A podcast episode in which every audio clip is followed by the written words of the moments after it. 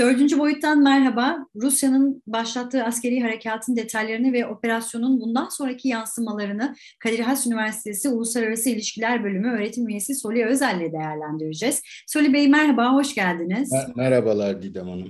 Ali Bey şimdi haftalardır aslında konuşuyoruz ve korkulan oldu. Rusya Ukrayna'nın doğusundaki Donbas'a operasyon başlattı. Şimdi operasyona ilişkin ilk değerlendirmenizi rica edeceğim ama Kremlin Donbas'ta savaş yok özel bir operasyon sürüyor dedi.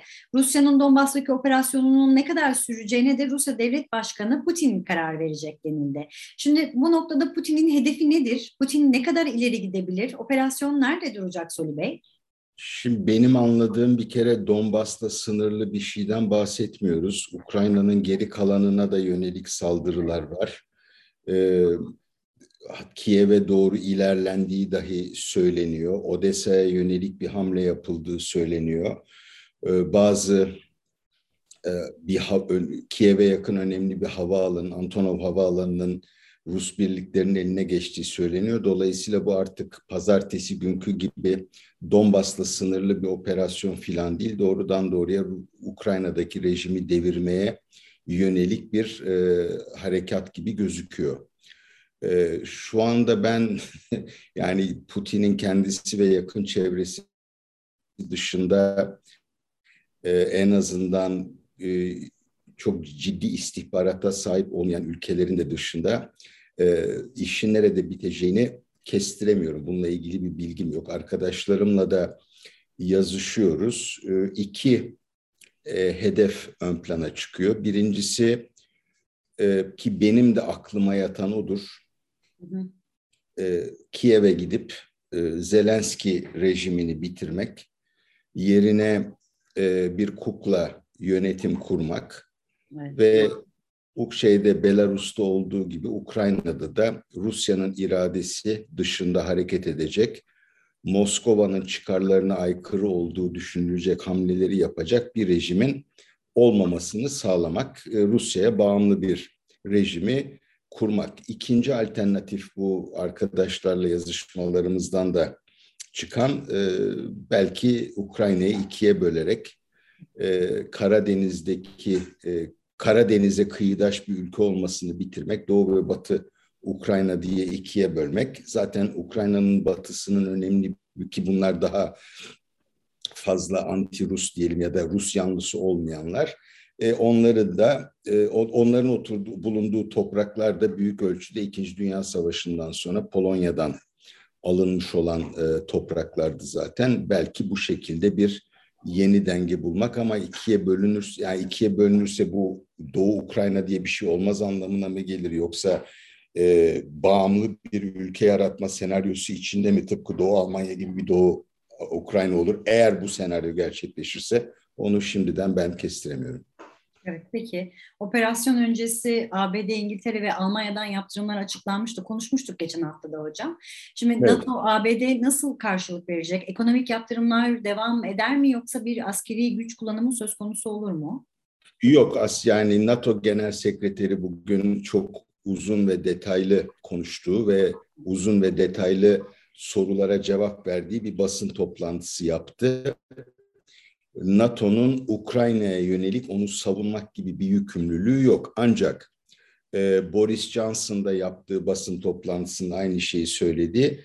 E, üye ülkeler e, Ukrayna'nın kendini savunması için gereken e, yardımı kendi e, uygun gördükleri ölçüde yapabilirler ama e, e, ama e, NATO üyesi ülkelerden birisine bir saldırı olmadığı takdirde NATO'nun Rusya ile savaşması için bir sebep yoktur.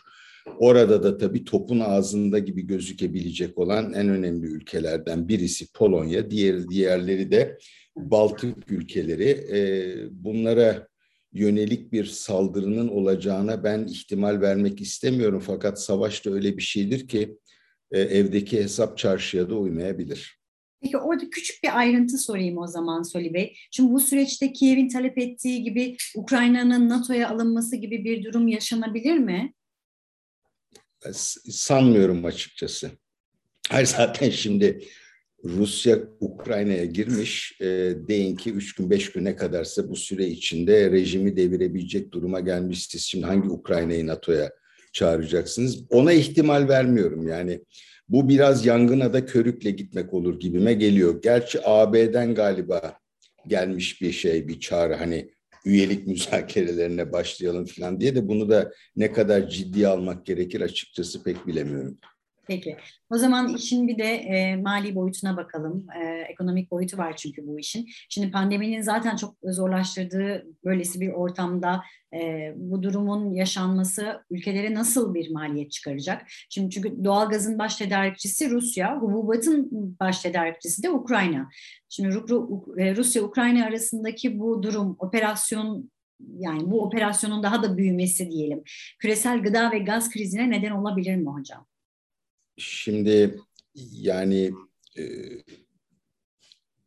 gıda ticareti fiziki olarak büyük bir engel çıkmadığı takdirde sürebileceği kadar sürer herhalde diye düşünüyorum.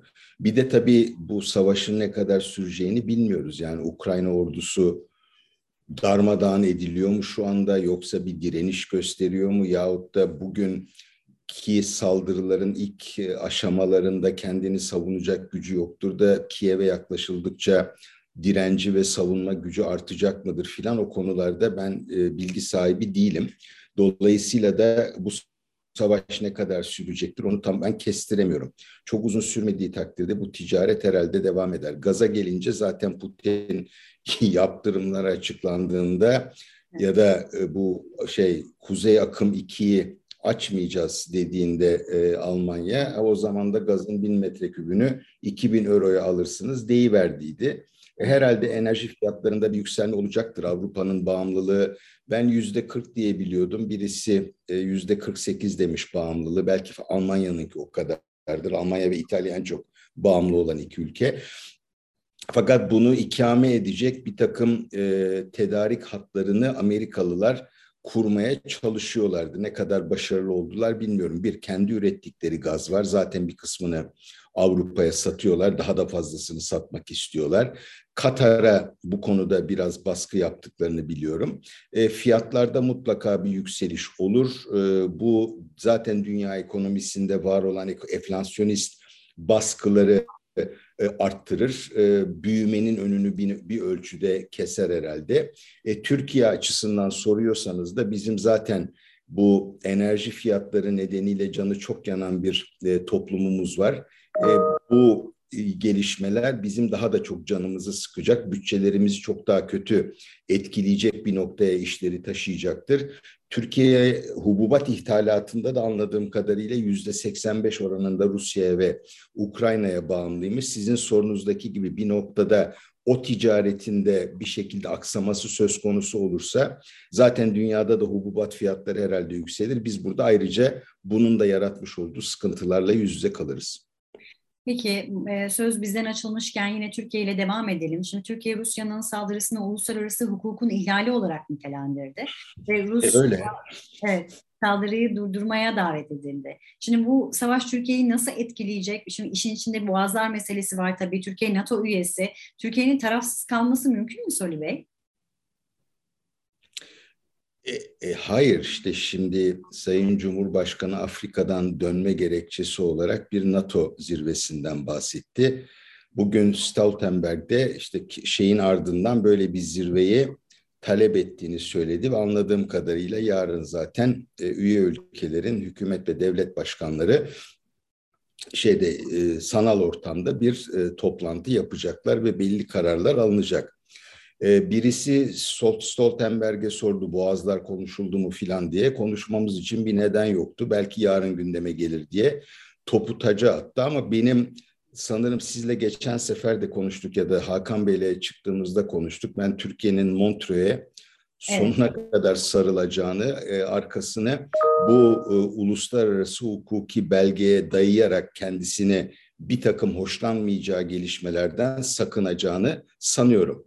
E, dediğiniz doğrudur. Türkiye NATO üyesidir. Gerçi NATO üyesi olarak Kırım ilhak edildiğinde Kırım'ın ilhakını tanımamakla birlikte e, şey Rusya'ya yönelik e, yaptırımlara katılmamıştı. Bu sefer aynı şeyi yapabilir mi? E, ondan çok emin değilim. Çünkü işin boyutu sanırım çok daha başka bir noktaya geldi. E, dolayısıyla Türkiye'nin üzerinde de eğer bütün ortaklar e, uygulanacak ambargo rejimine katılacaklarsa ve çok ağır bedeller ödemeyi de göz ön, göze aldılar ise Türkiye'nin kendini bunlardan uzak tutması ne kadar mümkün olabilecektir açıkçası onu tam kestiremiyorum.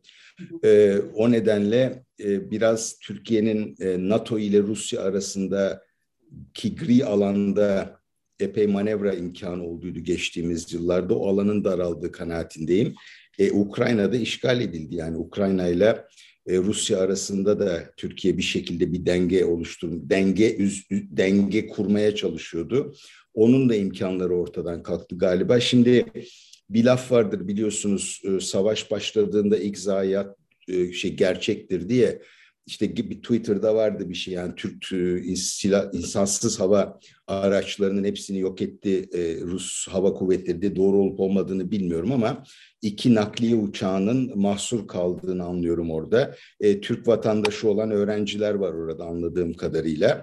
E, yani Türkiye açısından tabii bu öyle bigane kalınabilecek bir gelişme değil ama e, çok rahat hareket edebileceği bir durumda da ya da her şeyi kendi başına karar verebileceği bir durumda da olduğunu pek sanmıyorum doğrusu. Söyle Bey çok çok teşekkür ediyoruz yorumlarınız için. Kadir Has Üniversitesi Uluslararası İlişkiler Bölümü öğretim üyesi Soli Özel dördüncü boyutta değerlendirdi. Görüşmek dileğiyle.